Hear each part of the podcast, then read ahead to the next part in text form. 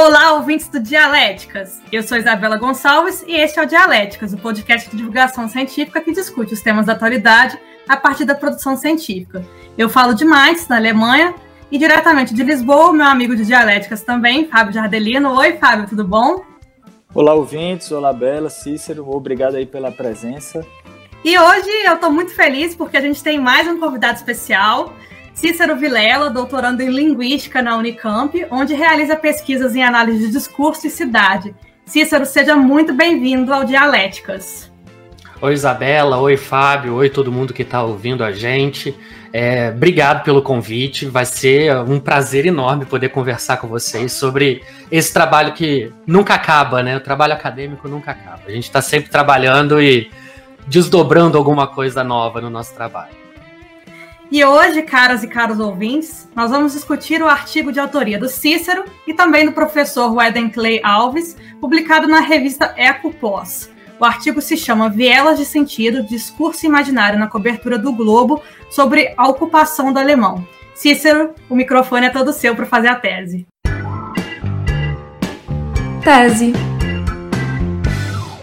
Então, basicamente, é, esse artigo, Vielas de Sentido, ele é um recorte da minha dissertação.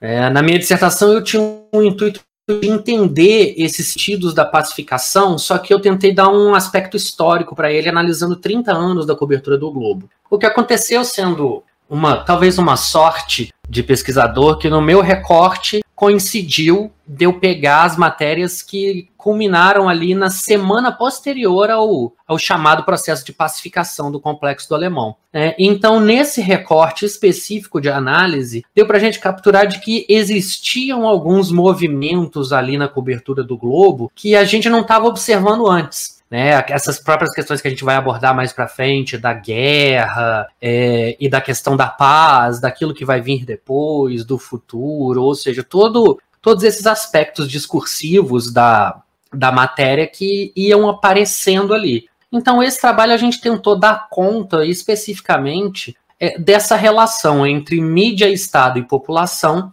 é, tentando buscar enxergar como esse imaginário da cidade do Rio de Janeiro estava projetado naquela cobertura e ao mesmo tempo quais imaginários outros podiam estar tá sendo podiam estar tá sendo abordados ou surgindo ali. Né? Eu confesso para vocês e, e para os ouvintes do Dialéticas que esse foi talvez o setor de análise mais difícil de fazer na minha dissertação, porque ele era o mais escorregadio. Assim, é, ele era o menos determinado. Era, foi muito tranquilo até chegar na pacificação, conseguir determinar como é que estava a polarização, como é que os elementos apareciam e etc. Quando chega no processo de pacificação, e vamos chamar de, vou usar um termo do professor Kleber Mendonça, lá da UF, que ele fala de pacificação dos sentidos, né, dessa tentativa de fazer as coisas ficarem do jeitinho que tem que ser, em termos de significado, né? É, ali tudo parecia muito móvel. Realmente, naquele momento da pacificação, onde estava eclodindo todo o processo, a gente está falando mais ou menos, se não me engano, 2010, 2011, é mais ou menos nessa faixa, 2010 especificamente, novembro de 2010. É, tudo era muito movediço. É, a cobertura estava se modificando, a, a, a, especialmente o jornal Globo, que foi objeto de análise, estava entrando mais na favela, você tinha uma variação um pouco maior de fontes. Então, ali, naquele momento, me parecia que algo poderia mudar na cobertura. E só que ao mesmo tempo algo se mantinha. Então, o artigo é muito mais nesse sentido. Esse trabalho acho que reflete muito um momento da pacificação. Ele é talvez uma fotografia do momento, tanto que o, o desdobramento da pacificação depois volta para o outro lugar, volta para o lugar que já era anterior. Né? Então, assim, é, acho que ele é, uma, ele é, um bom retrato de momento, né? ainda que hoje eu tenha críticas a mim mesmo em relação ao trabalho, em relação a questões que estão ali, mas eu acho que ele consegue dar conta do retrato daquele momento, de como esse imaginário estava se movendo e de quais eram as possibilidades que estavam sendo abertas naquele momento na cobertura do globo sobre as favelas de uma forma geral. Eu acho que, resumidamente, a tese do artigo é essa. De tentar dar conta, tentar mapear esse momento e, e ver o que estava sendo feito naquela conjuntura bem específica do processo de pacificação, que teve também uma abertura midiática enorme. Antítese. Cícero, eu nunca tive coragem de fazer análise de discurso, mas é um método que me fascina muito pela corrente teórica que o sustenta. A gente tem aí duas correntes antagonistas, vamos dizer assim, a corrente inglesa e a francesa. Eu já falei para você que eu gostava da inglesa, você foi lá e falou: não, eu gosto da francesa.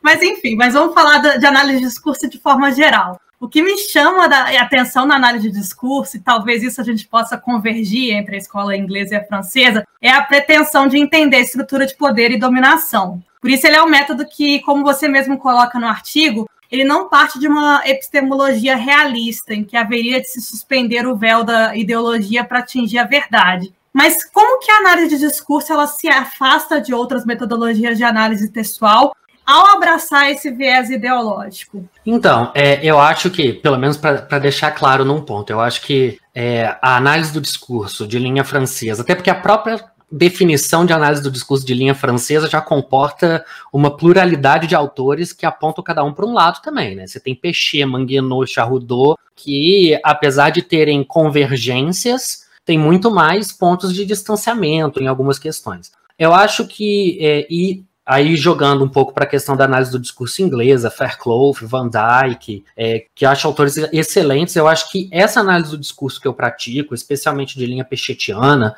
é, ela tem muito mais convergências com a inglesa do que uma análise de discurso é, especificamente do Manguenot, por exemplo, né?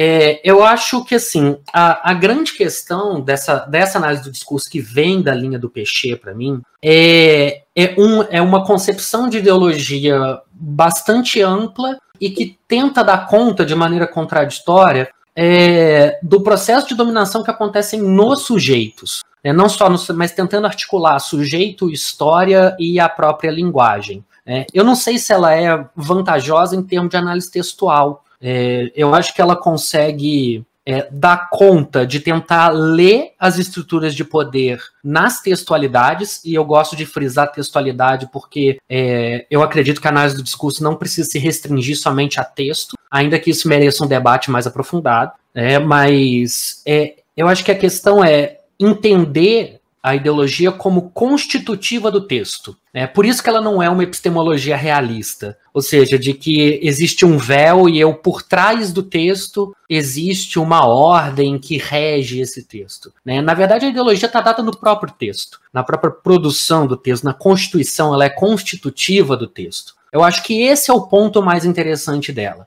é, pensar a ideologia como constitutiva. É, e eu acho que tem uma frase muito interessante de um autor da AD, que é o Jean-Jacques Courtine, que ele diz, tem um, um, texto dele que chama O Chapéu de Clementi, que ele vai falar sobre a questão da memória na análise do discurso, e, ele tem uma frase de que, que ele diz o seguinte: o analista de discurso precisa ser linguista e esquecer que é linguista. E eu acho que isso resume bem qual é a atitude dessa análise do discurso pechetiana é, em relação à, à abordagem dos textos ainda que a porta de entrada seja linguística, no sentido de entender os processos de articulação de frase, a própria questão sintática em algum momento, ela não pode se restringir a isso. Ela precisa ir além e tentar entender as próprias estruturas de poder e tentar entender o processo de memória, o processo da historicidade que sustenta esses dizeres como ideológicos, né? É, por isso que eu acho que ela, não, não vou dizer vantajosa,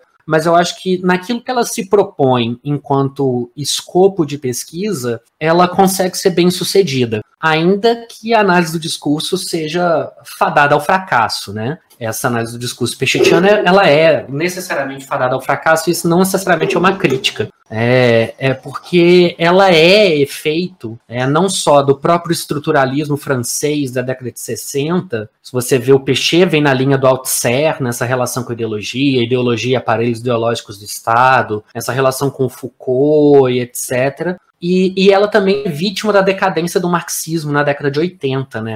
Dentro da academia. Então, isso faz também com que ela perca terreno. É, você vai ver, por exemplo, alguns textos do Manguenot no início da década de 90, no qual ele basicamente vai dizer de que a análise do discurso precisa abandonar o marxismo. É, é aí que, que, assim, nessa parte eu prefiro os ingleses. Os ingleses são honestos nesse aspecto, assim, de que, olha, não, a gente precisa levar em conta as relações de poder, sim. Ainda que não seja de forma estritamente marxista, até porque você tem toda uma tradição marxista inglesa que não é altseriana, né? A gente está falando de Thompson, Raymond Williams, de uma série de outros autores que vão pensar isso de outra forma, mas o Manguenot se fala assim: não, esquece o marxismo, esquece Althusser, aí eu acho que a análise do discurso vira simplesmente mais uma mais um tipo de análise linguística que em si não atende a pensar as relações de poder que aparecem no texto. Fábio, você gosta do método ou você prefere aí outros métodos de análise textual? Eu, eu, eu confesso que eu sempre imaginei a análise de discurso como um método de análise textual, mas agora o Cícero me fez repensar aí o que eu tinha como concepção de análise de discurso. Eu acho que é interessante. Na minha pesquisa, eu uso a análise crítica do discurso. Aí o Cícero vai brigar comigo depois, quando eu falar isso. Mas eu uso a linha inglesa né, do professor Norman Farclau. E eu acho, e o Van Dijk também, eu utilizo em algum momento da minha tese. E eu acho interessante, mas como suporte. Eu não acho que ela por si só, como o Cícero comentou aí, eu não acho por si só que ela sustente, por exemplo, uma tese toda, completa, que seja em outra temática que não a linguística, digamos assim. Por isso que eu uso ela como uma metodologia de sustento para minha para minha tese, né? Que é, é vocês aí ouvintes já estão cansados de saber, né? Sobre a comunicação do Bolsonaro na eleição de 2018. Então eu faço aí, trago ela como parte da minha pesquisa, né? Não como sustentáculo principal. É, mas acho que eu, eu queria que eu ouvi mais do Cícero, que queria que ele falasse um pouco mais sobre essas diferenças. Ele, um pouco antes a gente estava brincando, né? Eu estava falando que eu estava fazendo análise crítica do discurso, ele falou, ah, é tudo uma coisa só.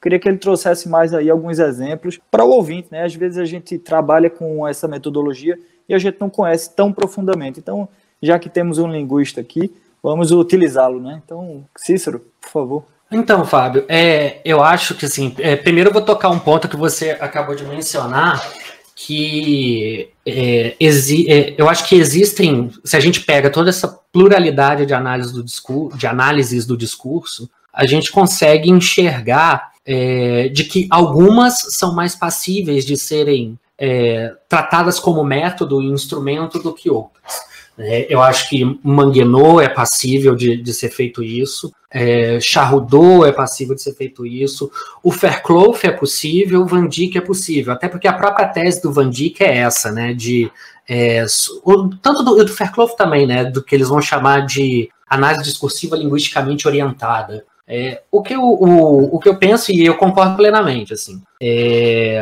a análise do discurso não vai dar conta do todo, e por isso eu digo que ela é fadada ao fracasso. É, a pretensão era essa. A pretensão do Peixe lá na década de 60, em 68, quando ele publica a tese a análise automática do discurso, muito impactado pelo estruturalismo francês, você vai ver que o intuito é esse, não, vamos montar aqui algo para dar conta do todo, né? E por isso ele vai. É, o Peixe tem uma frase que ele vai colocar, só que isso num livro posterior, que ele vai dizer de que o ponto de encontro da linguística com a filosofia é a semântica. Ou seja, quando a gente vai discutir o sentido, o significado das coisas, é o ponto onde toda uma concepção sobre sujeito, história, se encontra com uma concepção de língua. Então, nesse aspecto, é que o, o Peixe vai, fazer, vai falar: assim, olha, a gente está tentando interpelar a linguística a partir daquilo que ela deixa de fora, especificamente a linguística estruturalista de Saussure e dos saussurianos, né? Que é a história. A gente está pensando no estruturalismo, que foi basicamente, em grande parte, uma metodologia no qual a história foi apartada, foi deixada de lado. Né? A gente está pensando nas estruturas, nas teorias do valor, de como um signo tira valor do outro, como eles estão sempre em relação a, que são elementos metodológicos importantes, mas que Ó, é, é sincronia, né? Dentro da definição. É sincrônico, é aqui e agora. Ó, aí o Peixe vai a Althusser, como bom altusseriano que era, bom marxista que era, Assim, não, existe uma questão da linguagem que diz respeito à história, mas que não diz respeito à história pensada de uma forma linear, né? mas diz respeito à memória, diz respeito a algo que sempre retorna, de que a possibilidade de produção de sentido ela só é possível porque o sentido já é dado de alguma forma. Então ele vai por aí. É, e o que seja talvez o ponto positivo da análise do discurso é exatamente entender essa deriva, essa falha. Porque se tudo funcionasse do jeito que devia, não tinha por que ter pesquisa. Né? A gente precisa olhar exatamente a deriva, a contradição, a falha, porque é aí, e eu acho que nesse ponto é que se sustenta a própria perspectiva marxista, de que esse deslocamento que o Marx faz do Hegel, né, de que para o Hegel a dialética é ontológica, ela está no próprio ser e em tudo que há. Né? Para o Marx, a dialética ela é, ela é histórica, né? ela está nas relações sociais. E dentro dessa linha Althusser, Péchet, é, a dialética histórica também na língua. Né? É, essa contradição ela vaza. Por mais que haja, por mais que exista um desejo de eu, enquanto autor, enquanto escritor, fazer com que seja entendido da forma como eu quero ser entendido, isso não necessariamente acontece, porque existe história. Eu não eu sei acho... se foi uma resposta, assim. Acho que foi uma resposta sim, Cícero, e responde um pouco, por exemplo, por que eu, eu fui tão receosa em relação à análise de discurso no passado, porque eu tive o primeiro contato com a análise de discurso no Peixe, e eu fiquei sim. um pouco traumatizada, porque ele é muito. Você não consegue encontrar caminhos para realizar Sim. análise. E eu sou uma pessoa muito pragmática, então, assim, eu gosto de um manual. Olha, você faz isso, você faz aquilo, você Sim. faz aquilo. E nesse ponto, eu, o Van Dyke, ele me, me supra um pouco mais. Aí eu parei para pensar, olha, eu adoro a ideia de análise de discurso, mas assim como o Fábio, eu penso na análise de discurso como um, um método a mais para minha pesquisa, como uma forma de você encontrar na, é, de forma qualitativa respostas, por exemplo, que, a, que o quantitativo não, não entrega. E aí, mas no final das contas, eu acho que essa que é a grande beleza da pesquisa, né? Você não tem um método é, perfeito. Na verdade, não existe um melhor método, existe o método mais adequado para a sua pergunta de pesquisa e para o que você está querendo entender no final das contas. Agora vamos falar um pouquinho mais sobre cidade, que é um ponto que o seu artigo traz muito. E no seu artigo você fala muito sobre a questão da heterogeneidade do espaço urbano e como que os, os discursos eles, em relação à cidade, por exemplo, eles se modificam ao longo do tempo. Fábio, você tá, já trabalhou no Recife e você tem uma ligação muito forte aí com a cidade. Você percebeu ao longo do seu percurso, tanto enquanto é, pessoa que mora no Recife, enquanto cidadão do Recife, por exemplo, quanto enquanto jornalista que narra a cidade, é, as modificações em relação ao, ao imaginário de Recife no seu percurso? Olha, eu diria que Recife é um grande estudo de caso, né? O Recife, como dizia Chico Sainz, é a pequena maior cidade do mundo. Recife é uma cidade, é uma a quinta maior cidade do Brasil, não, né? uma metrópole, uma capital, e é uma cidade que teve um turbilhão cultural no início da década de 90 até meados aí dos anos 2000 agora estamos tá na numa, linha decrescente, né, culturalmente falando, mas continuamos ainda na cena brasileira, né, e cultura. Tanto é que o cinema, hoje o cinema brasileiro, toda a vanguarda vem de Pernambuco. É, tanto é que a gente teve o movimento do mangue. Então, a linguagem dentro da cidade, ela mudou muito nesses últimos 20 anos aí falando. E a gente até falou no episódio do Dialética sobre isso, né? O episódio que a gente trata sobre a narrativa dos filmes do Kleber Mendonça Filho. Foi mediado por mim também.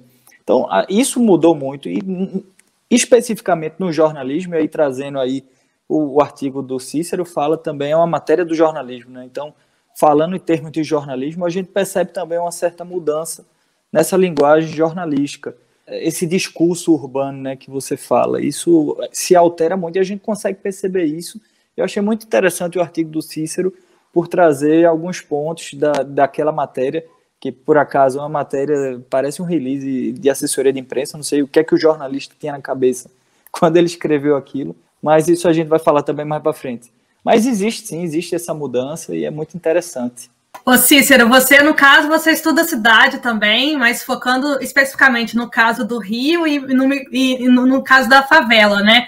E como que você percebeu essa mudança assim, de discurso na, ao longo do seu mestrado em relação ao Rio ou em relação ao, ao, às favelas mesmo? É, em relação ao Rio, acho que tem uma coisa que até revisitei alguns outros trabalhos meus para pensar o que, com o que, que eu estava na cabeça na época. É de que assim, é, o Rio, pelo menos é uma concepção particular, tanto minha quanto do Éden, né, que escreveu junto comigo, é de que o Rio é uma grande caixa de ressonância em alguns aspectos desse, desse discurso sobre a identidade brasileira. Então a favela ela fica num pêndulo, né, contraditório. Ora ela é o berço do samba, é o lugar da alegria, da espontaneidade, olha, e ora ela é o lugar do tráfico, o lugar da violência. O, é, a questão é de que é, a lógica dessas narrativas jornalísticas costumam ser muito a lógica do ou ou, e não a lógica do e e. Olha, na favela tem alegria, na favela tem violência, na favela tem samba, etc. Assim como em qualquer lugar. Esse imaginário vai sendo criado em cima dessa lógica do ou ou. É, e o que vai mudando, em parte, a cobertura acompanha muito alguns processos históricos que vão acontecendo de mudanças, por exemplo, no tráfico de drogas. A própria cobertura acompanha isso. É, por exemplo, em textos da década de 80, você tem algumas matérias que vão falar sobre tráfico de drogas em alguma, algumas favelas do Rio e vão nomear especificamente quem é o traficante do lugar. E uma delas até tá na, tá na dissertação, tá lá, aparece o, o, o Zé Pequeno, né, o famoso personagem do Cidade de Deus, que era o líder do tráfico na Cidade de Deus. Acontece que na década de 90, quando vai crescendo o, o movimento das facções, né, o Comando Vermelho, o Terceiro Comando, especificamente, é, a própria narrativa disso também vai mudando.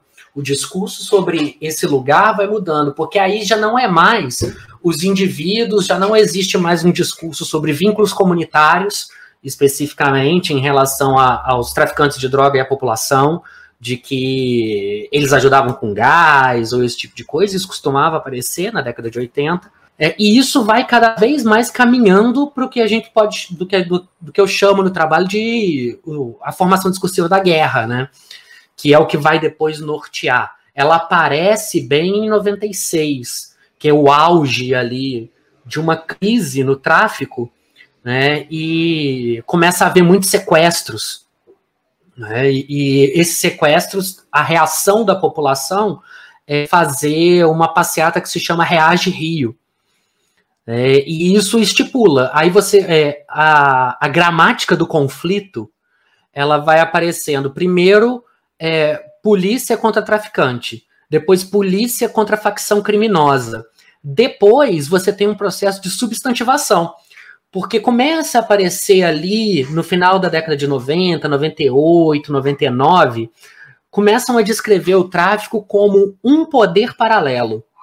Assim, há um poder paralelo nas favelas, existe um poder que funciona de forma paralela na, nas favelas. Quando tem o assassinato do Tim Lopes um pouquinho antes, mas mais ou menos ali em 2002, prisão do Elias Maluco etc.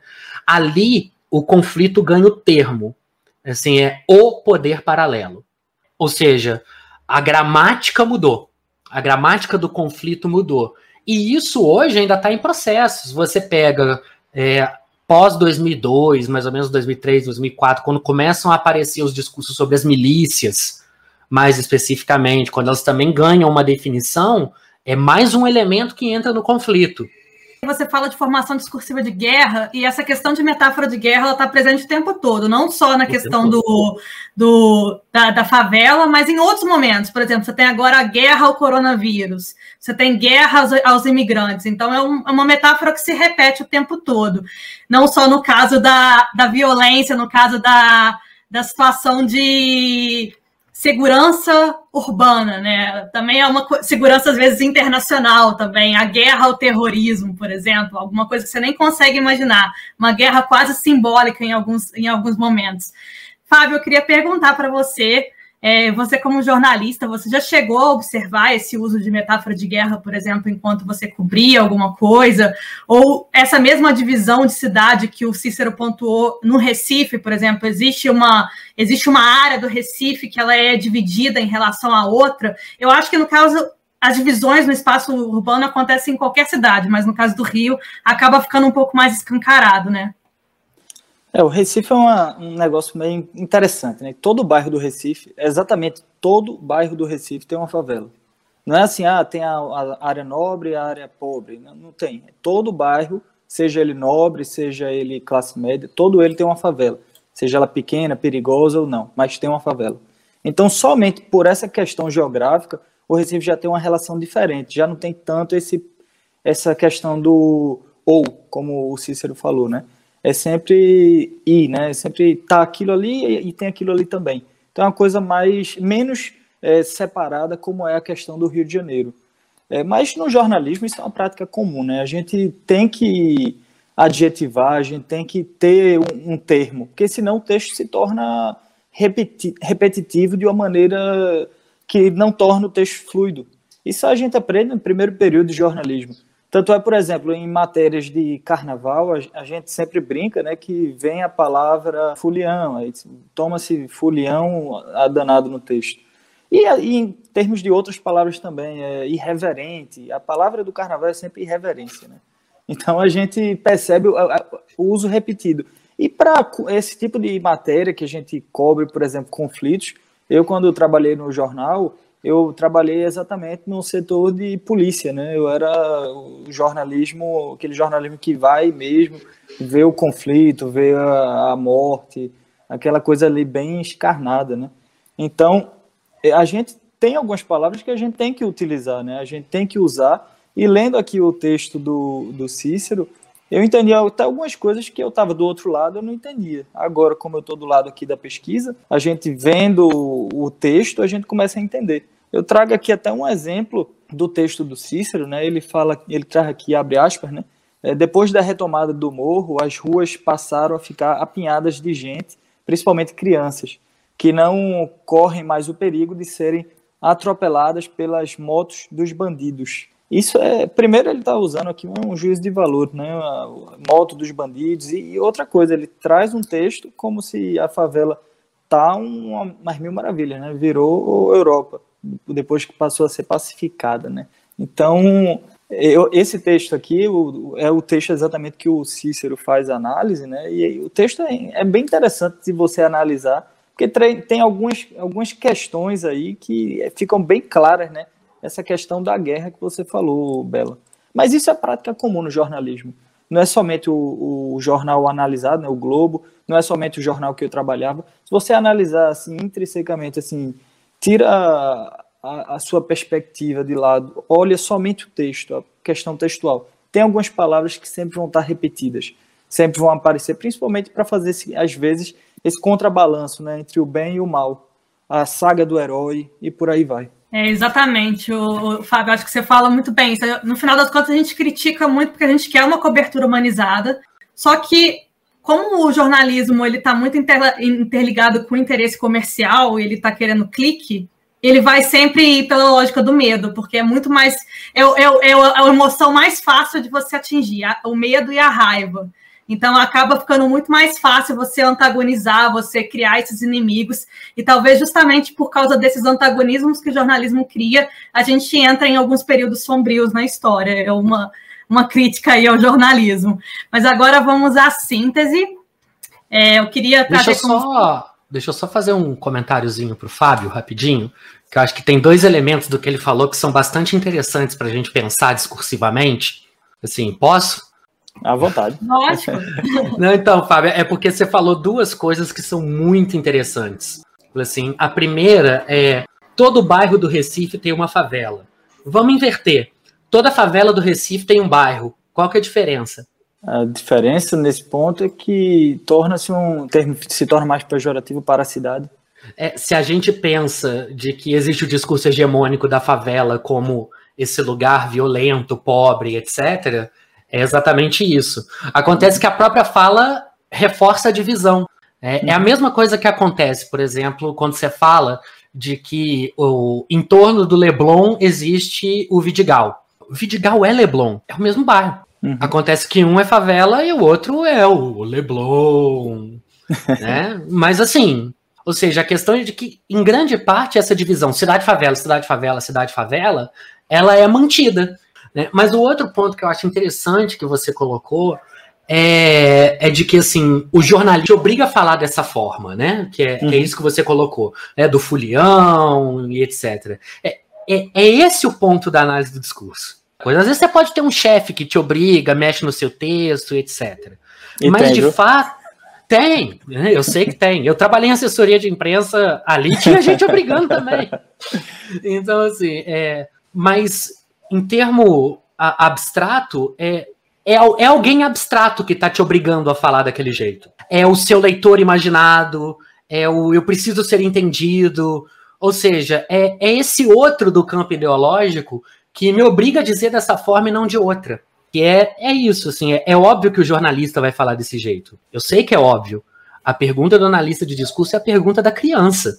Assim, por que, que é óbvio? É quase como se a análise de discurso apontasse o óbvio mesmo, que já está escancarado, ela só ilustra essas demarcações de poder mesmo. Exatamente, assim, porque é, é, é, óbvio que lendo o meu artigo, ou lendo os artigos do Globo que, que eu analisei, você vai ver, pô, então, então, até parece que as crianças ficando na rua não corriam risco de ser atropelado por um carro qualquer. Claro que corriam. Mas o gesto. Mas aí você se pensa assim, pô, mas o gesto de falar de que eram as motos dos bandidos não é por acaso. É, a palavra bandido é muito forte nessa frase, né? Exatamente. Ela traz toda a força do que é o viés ideológico que está sendo imposto naquele texto.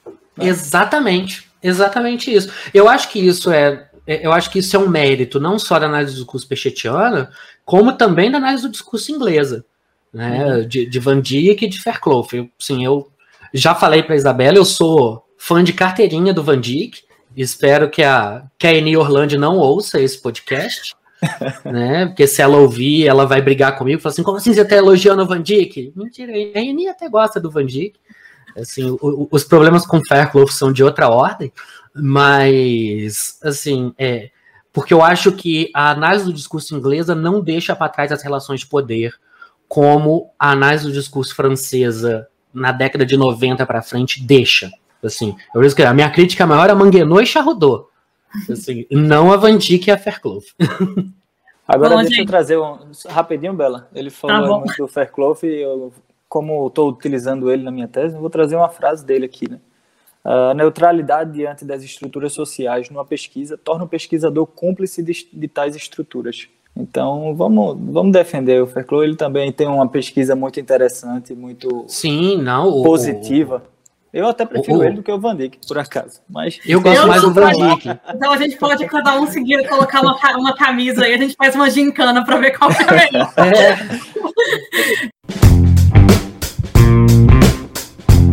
Síntese. E aí, o que eu queria trazer de síntese é o seguinte, né? Como a gente falou ao longo desse episódio, é muito claro as formações discursivas aí, a, a forma como o discurso ele escancara as relações de poder na sociedade e como escancar essa divisão, né, entre elites simbólicas, por exemplo, e aqueles que são excluídos o tempo todo. Então, no final das contas, é, é muito difícil você acabar saindo desse ciclo, mas a gente precisa sair desse ciclo de alguma forma e tentar encontrar, sim, uma cobertura humanitária para cobrir o acontecimento. Eu acho que essa que é a grande militância da academia e a militância de quem analisa o jornalismo de, de fora, porque é óbvio que quando você está numa redação fica muito difícil você, às vezes, quebrar com aqueles padrões, mas eles precisam ser quebrados para que a gente tenha uma sociedade um pouco mais igualitária e justa. Fábio, qual a sua síntese? Bom, eu adorei o artigo, adorei a discussão, adorei o Cícero, eu não conhecia ainda, adorei, uma pessoa excelente. E quero conversar mais sobre, com ele sobre análise do discurso futuramente. Mas, eh, sintetizando aqui todo o episódio de hoje, eu acho que a análise do discurso mostra exatamente o óbvio, como a gente já falou agora. E mostra a gente, dá olhos para a gente observar um texto de uma forma mais é, realista. A gente olha aquele texto e a gente percebe o que é que aquele texto quer dizer de uma maneira óbvia. A palavra do episódio hoje vai ser essa. Então, eu achei excelente. Eu, como fui jornalista, trabalhei do outro lado, né, na redação, e agora estou do lado do pesquisador, né? Estou vendo essa, essa questão com outros olhos. Isso tem me aberto muito a mente para toda essa questão da análise, da análise crítica. Então, eu acho que a síntese maior é essa. É uma análise, uma metodologia que explica o óbvio, e uma metodologia necessária para a gente abrir os olhos diante do texto. É muito importante a gente ter embasamentos teóricos, independente de ser análise do discurso ou uma análise textual, mas para a gente, enquanto profissional de mídia, enquanto jornalista, de que a gente nunca seja ingênuo em relação ao próprio texto. É, eu acho que o principal que a gente pode tirar, pensando na síntese, não só desse trabalho, por se tratar de um trabalho acadêmico, mas de pensar de que isso também não está tão longe assim da prática, é de que a gente precisa também fazer a análise dos nossos próprios textos. É, a gente precisa também ver até que ponto algumas coisas não estão passando por óbvias, até para a gente também conseguir pensar em práticas diferentes, para que a gente consiga fazer alguma modificação no próprio processo de produção do texto jornalístico. Bom, gente, agora a gente vai para o quadro referências. O que eu vou trazer aí vai ser um merchan para o próprio Dialéticas. A gente discutiu um texto do Van Dyck, que foi aí muito falado ao longo desse, desse episódio. Foi o episódio, é, só um minutinho, episódio 42, que, é, que a Maurília que escolheu o texto. A Maurília trabalha com Van Dyck na, na, na tese dela, e aí ela escolheu o texto é, O Racismo na Imprensa em que o Van Dijk ele escancara um pouco aí de como que a própria estrutura da redação jornalística ela tá ela tá suscetível a reproduzir o, o racismo na sociedade. Sabe qual que é a sua referência do episódio? Bom, minha referência para hoje eu vou manter, né, como sempre, vai ser um filme. Eu vou trazer um filme intitulado O Rap do Pequeno Príncipe contra as Almas Cebosas. É esse título mesmo. É um filme pernambucano do ano 2000, é, dirigido por Marcelo Luna e o Paulo Caldas. O filme é excelente, ele vai exatamente no cotidiano da periferia do Recife, traz aquela vida dentro da periferia sob duas perspectivas diferentes, de dois jovens, sendo um, um músico e o outro um matador. Cícero, qual que é a sua referência ou referências, enfim? Eu, eu já quero assistir esse filme que o, que o Fábio indicou, assim, eu tô, tô bastante interessado, me interessa. Depois me manda esse link, Fábio. É, eu vou eu vou fazer um, um jabá para minha orientadora. É, eu vou eu vou indicar um, um, texto clássico da análise do discurso no Brasil, que é o livro que se chama As Formas do Silêncio da Eni Orlandi. É, a Eni nesse livro esse livro ganhou o, o Jabuti de melhor livro de ciências humanas em 95. É, onde a Eni procura fazer uma análise do discurso sobre o silêncio. É, eu acho que o mais interessante é isso, já que a gente está falando de texto, de texto, discurso, etc. Vou fazer a indicação das formas do silêncio, onde existe uma boa análise sobre o silêncio. Bom, e você, ouvinte, será que você está perdido aí nos prazos para envios de artigos, papers, inscrições de congresso? Acesse o dialéticas.com/agenda e conheça a agenda Publique-se. Bom, gente, infelizmente nosso programa vai chegando ao fim. A gente queria ficar conversando aí com o César mais tempo sobre análise de discurso, mas não tem como. Tenho certeza que se você quiser perguntar alguma coisa para ele, é só mandar um direct lá no Instagram, que ele vai, vai ficar feliz em responder. Obrigada, Cícero e Fábio, pela participação de vocês. Eu que agradeço. Nossa, e, e Fábio, é, foi um prazer te conhecer também. A, a Isabela eu já conhecia, então é, é velha de casa, já já conheci há muito tempo, mas prazer conhecer você e um prazer participar do Dialéticas, assim, eu estava ansioso por esse momento, real.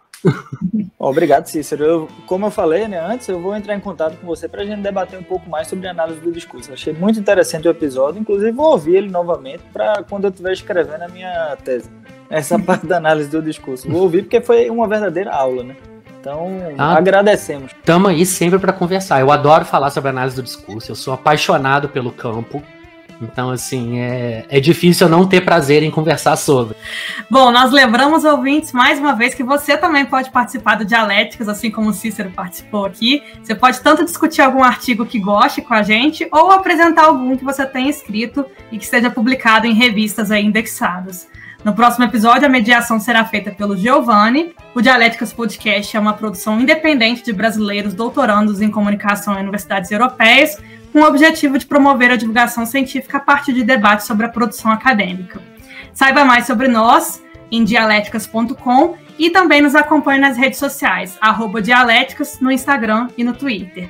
A gente está presente em todos os tocadores de podcast e também no YouTube, caso você prefira assistir a gente. E voltamos na próxima semana com Giovanni Ramos. Até!